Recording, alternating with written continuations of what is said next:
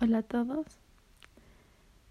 Y bueno, como nos habíamos quedado en el mindfulness para niños y qué hacer, cómo utilizarlo, cómo podría funcionar esto en niños. Muchas veces nos cerramos a la idea de que puede ayudar el hecho de simplemente enfocarse en las emociones que siente un niño. A veces solo nos fijamos en lo externo, pero nunca nos ponemos a pensar en lo que sienten, en lo que tienen dentro, en lo que están pensando, en lo que les duele y en lo que no les duele. Es muy fácil para un niño enfocarse en algo si lo ve como un juego. Entonces, vamos a aprender a relajar a un niño. ¿Cómo vamos a practicarlo? ¿Cómo vamos a hacer que funcionen ellos? Es como lograr que el niño se sienta protegido. Hay que tener claro que siempre debe existir una atención plena en el presente, como sabemos. Entonces, en niños hay que encontrar el equilibrio y para esto hacer ejercicios que sean divertidos para ellos.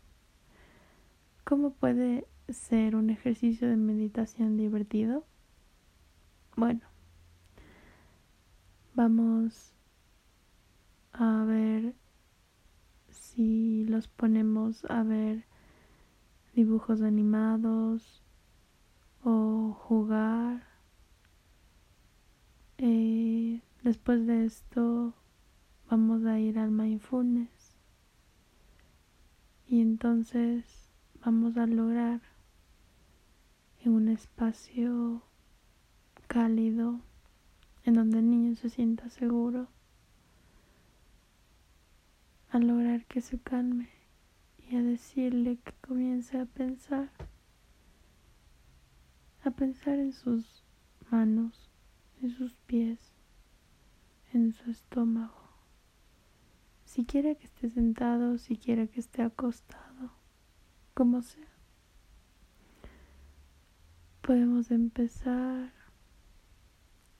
estos ejercicios y centrarnos en la respiración.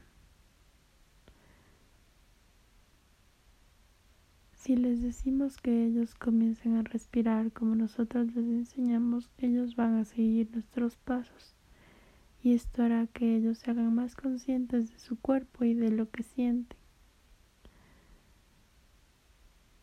Vamos a pedirles que se fijen en las cosas más y observen más, como el firmamento, la naturaleza, las hojas, y que se intenten conectar más consigo mismos.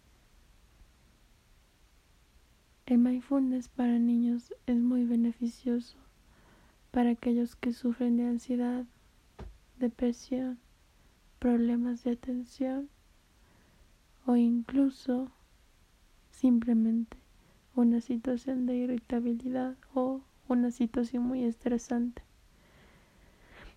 Esto nos puede ayudar mucho ahora que los niños están en casa y no salen.